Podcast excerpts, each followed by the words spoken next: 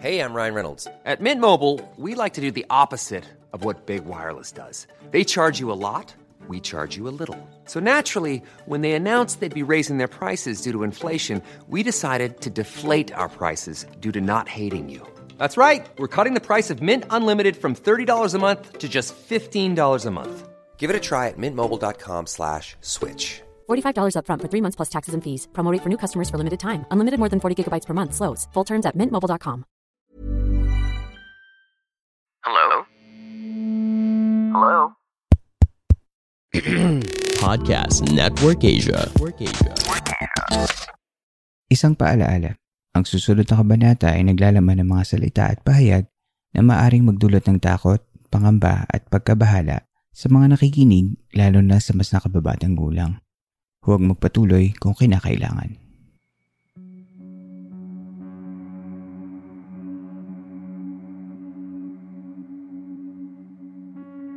Tuloy po kayo sa ikawalong gabi ng San Telmo Society. Ngayong gabi, sasamahan tayo ni Gideon mula sa Creepsilog Podcast para isalaysay ang kwentong hatid sa atin ng ating kasamang si Third. Halina at sumama na kayo sa aming kwentuhan.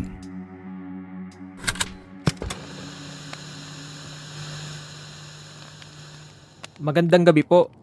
Ako si Gideon at ilalahad ko ngayon ay ang kwentong ibinahagi ni Third. Bata pa ako nung nangyari itong kwento ko. Mga bandang 2003? Nung elementary pa lang ako. Sa Pampanga kami talaga nakatira. Pero sa hirap ng buhay ay pinili ng mga parents ko na magbaka sakaling makahanap ng pagkakakitaan at umuwi sa hometown ni mama sa Leyte. Sinama nila kaming tatlong magkakapatid at doon kami nakitira sa isang libreng kwarto sa bahay ng tita niya. Si Lolo, yung asawa ng tita ni Mama, ang kasalukuyang kapitan ng barangay namin doon. Kaya ang pamilya nila ang talagang puntahan ng lahat ng mga gustong humingi ng tulong. Minsan tungkol sa pera, minsan nagpapatulong sa munisipyo. Pero dahil sa bandang Bisaya, matindi pa rin ang paniniwala ng mga tao sa mga masasamang elemento, naging sila rin ang takbuhan ng mga nagkakaproblema tungkol sa mga bagay na ganito. Hindi ko na maalala kung anong eksaktong buwan to nangyari pero alam ko bago magpasko. Nakatambay lang kami ng mga kapatid ko sa labas ng bahay nang nakita namin na biglang may tumigil na tricycle sa harap. Sa loob ng tricycle ay mayroong isang babae na grabe ang sigaw. Para bang yung sigaw ng mga sobrang nasasaktan kapag naaksidente? Mayroon siyang isang matandang babae na kasama siya yung unang bumaba sang tricycle at tinawag ang lolo ko. Tabanggi kami. Maluoy ka mo. Na ang ibig sabihin ay tulungan nyo kami. Maawa kayo sa amin. Lumabas ang lolo at lola ko at dali-daling pinuntahan yung dalawang babae at kinausap sila. Si mama, narinig din yung sigaw at tinawag kaming magkakapatid papasok sa loob ng bahay. Nung una, Nakinig muna si mama sa kung anong pinag-uusapan ng matandang babae at ng lolo ko. Pero sa kalagitnaan, nakita ko na lumaki ang mata ni mama at mahalata mo sa kanyang takot. Naalala ko pang nanginginig ang boses niyang sinabi sa amin na pumasok muna kami ng bahay at tumambay doon sa kainan doon sa likod. At wag daw munang umalis doon hanggat di niya sinasabi. Siyempre, sumunod naman kami hindi rin naman kasi ako likas na pakilamero. Pero naaalala kong may sinisigaw yung matandang babae habang humiiyak siya. Na sabi niya, Tabangge pangita ug albularyo. Patulong maghanap ng albularyo. Kahit nakasara ang pinto ng bahay kung saan kami pinapunta ni mama, ay naririnig namin na binubuhat nila yung babae doon sa isang kwarto nakatabi nung tinutuluyan namin. Guest room yun at sakto namang walang natutulog doon. Dinig na dinig namin ng sigaw ng babae na para bang sakit na sakit na siya sa kung ano man yung dinadaing niya. Naging payapa naman siya ng ilang mga oras. Sakto nung bandang hapunan nun kasi nakakain pa kaming lahat. I think mga bandang alas 7 ng gabi. May narinig ulit kaming tricycle na pumarada sa harap at may biglang nagsabi na dumating na daw yung albularyo. Noong oras na yon ay pinapasok na kami ng mama at lola ko sa kwarto namin. Kahit anong man ang marinig nyo, huwag kayong sisigaw at huwag kayong iiyak. Huwag na huwag kayong magsasalita. Sabi ni lola sa amin nila mama. Naaalala ko, nag-umpisa silang mag-usap tungkol sa itlog at kung gaano ang gulat ng mga tao at lakas ng dasal nila nang may isang nagsabi na tumayo raw ng tuwid yung itlog. Sa paniniwala ng matatanda, senyales daw yon na mayroon ng babarang sa babaeng kanina pa sumisigaw. Nagpatuloy sila sa pagdadasal habang yung albularyo ay may binibigkas na orasyon na tunog Latin. Nung panahon na yon, hindi naman maulan pero kung napapansin nyo pag umuulan, di ba palaging maingay yung mga palaka na minsan tunog baka na sa lakas. Nasa kalagitnaan ng dasalang albularyo nang biglang nag-ingay ang mga palaka sa sobrang lakas ng tunog, gusto na umiyak ng mga kapatid ko. Pero pinagbawalan sila ni mama at tinakpan ng bibig para hindi sila umatungal. Tandang-tanda ko pa noon kung gaano kaingay ang mga palaka na para bang sinasabayan ang sabay na orasyon ng albularyo at ang iyak ng babae na lalo pang lumakas. Walang ano-ano ay bigla kaming nagulat nila mama nang may isang palaka na biglang tumalon at dumikit sa salamin ng bintana namin. Pagkatapos ay may isa pang palakang lumundag. At isa pa. At isa pa. Hanggang sa dumami ang mga naglulundagang palaka na parang gustong pumasok sa loob ng bahay. Takot na takot kami magkakapatid dahil hindi namin maintindihan ang nangyayari. Bakit nila gustong lumusob sa bahay namin? Pero ang pinakakinatakot namin ay nung nakita namin na lahat ng mga palaka ay mabilis na gumapang sa bintana kasi bilis ng galaw ng mga butiki. Sa isip ko nun, hindi na bago sa akin ang makakita ng palakang naglakad. Pero yung ganong kabilis na gumapang, doon ako kinalabutan. Parang may mali. Muntik na ako mapasigaw. Mabuti na lamang ay pinigilan ako ni mama. Maya-maya pa ay biglang humiyaw ang babae ng malakas. Pero pagkatapos nun ay parang hinimatay siya. Matagal din na tumahimik ang buong paligid. Walang nagsasalita. Pati ang mga palaka sa labas ay tumahimik na rin. Nabasag lang ang katahimikan ng nagsalita ang albularyo na nahuman na. Tapos na. Nagising ulit ang babae at pagkagising niya ay narinig ko na parang naduduwal siya. Kaya sinamahan siya ng mga tao at itinuro sa CR. Laking gulat daw nila nang makita na yung nilabas ng babae ay hindi mga pagkain, kundi mga maliliit na hayop. Mga palaka, mga bulate, mga insekto na ang pagkakaalala ko, ang ikinuwento nila ay ipis, gamogamot sa lagubang,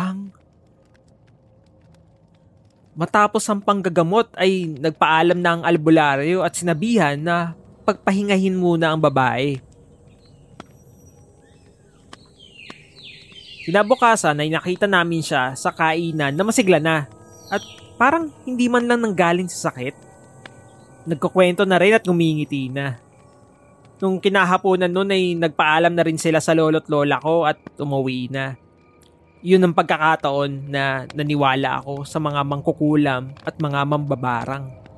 Simula noon, pag may naririnig akong kwento ng kulam sa mga kaibigan ko, ay agad na akong umiiwas. Pero hindi ko ay kinukwento sa kanila ang naranasan ko sa takot din na makutya. Pero habang tumatanda ako ay nagkakalakas ako ng loob na magkwento ng mga ganitong bagay. Ngunit andun pa rin ang takot takot na baka mamaya ako naman ang maging biktima.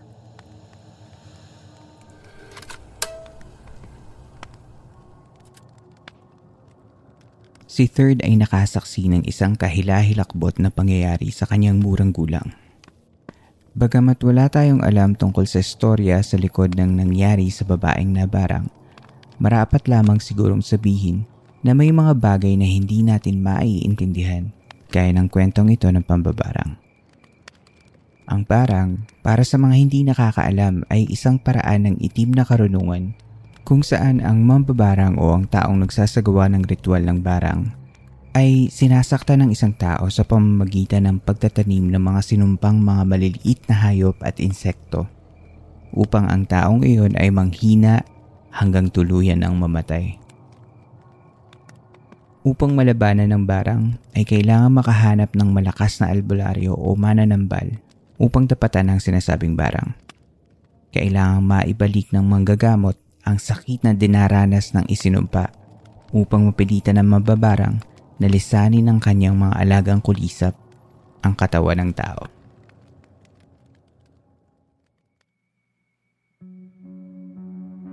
Inyo pong nasubaybayan ng isa na namang gabi ng Philippine Campfire Stories sa ating segment na San Telmo Society. Salamat kay Gideon sa pagpapaunlak na magbasa ng ating kwento ngayong gabi. Salamat din sa iyo, Third, sa pagpabahagi ng iyong kwento. Ngayong buwan ng Agosto ay gusto ko kayong anyayahan sa second year anniversary ng PNA. This August, there will be not only one, not two, but four live streams in total so tune in on their Facebook page, Podcast Network Asia, this August 5, 13, 20, and 27 at 6.30 in the evening for fun, games, kulitan at kwentuhan with your favorite podcasters. May exciting prizes din from Sure at marami pang iba. Kaya I hope to see you there. Kung gusto niyo maging tagapagkwento sa ating podcast katulad ni Third ay mag-email lamang sa campfirestoriesph at gmail.com. Salamat sa mga sumusuporta sa ating campsite sa pamamagitan ng Patreon at Coffee. Ang mga patrons natin ay natunghaya ng episode na ito ng mas maaga. Puntahan lamang ang show notes ng episode na ito para sa Patreon at Coffee support links kung gusto niyo ng early access and exclusive content. Your support is highly appreciated. Ang Philippine Camper Stories ay miyembro ng Podcast Network Asia at powered by Podmetrics, ang pinakamadaling paraan upang kumita sa pamamagitan ng podcast. Sa Podmetrics, maaari niyong pagkakitaan ng inyong podcast sa pamamagitan ng mga ad campaigns at marketing affiliation sa mga iba't ibang brands. Para sa mga podcasters na gaya ko, mag-sign up lang sa podmetrics.co at gamitin ang aking referral code, Philippine Campfire Stories. Capital letters ang simula ng bawat salita, ang P, C, at S at walang space. At makikita ito sa show notes ng episode na ito. Kung nais nyo naman makipag-collaborate para sa marketing ng aming programa, magtungo lamang sa advertiser.podmetrics.co at hayaan yung tulungan namin kayong maipahayag ang inyong mga produkto at serbisyo sa ating mga listeners. Nais kong tulungan ng mga tatak at produktong Pilipino dahil naniniwala ako na gaya sa mga kwento natin sa Philippine Camper Stories, mahusay ang tatak lokal. Muli, maraming maraming maraming salamat po sa pagbisita ninyo dito sa ating campsite. Hanggang dito na lamang po tayo ngayong gabi at hanggang sa susunod nating kwentuhan.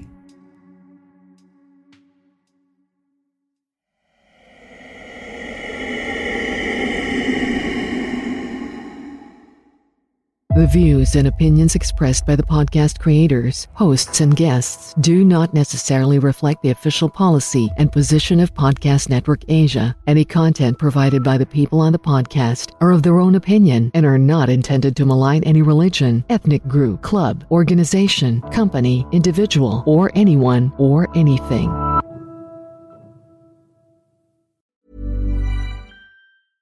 Ever catch yourself eating the same flavorless dinner three days in a row? Dreaming of something better?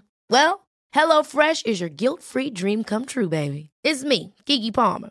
Let's wake up those taste buds with hot, juicy pecan crusted chicken or garlic butter shrimp scampi. Mm. Hello Fresh.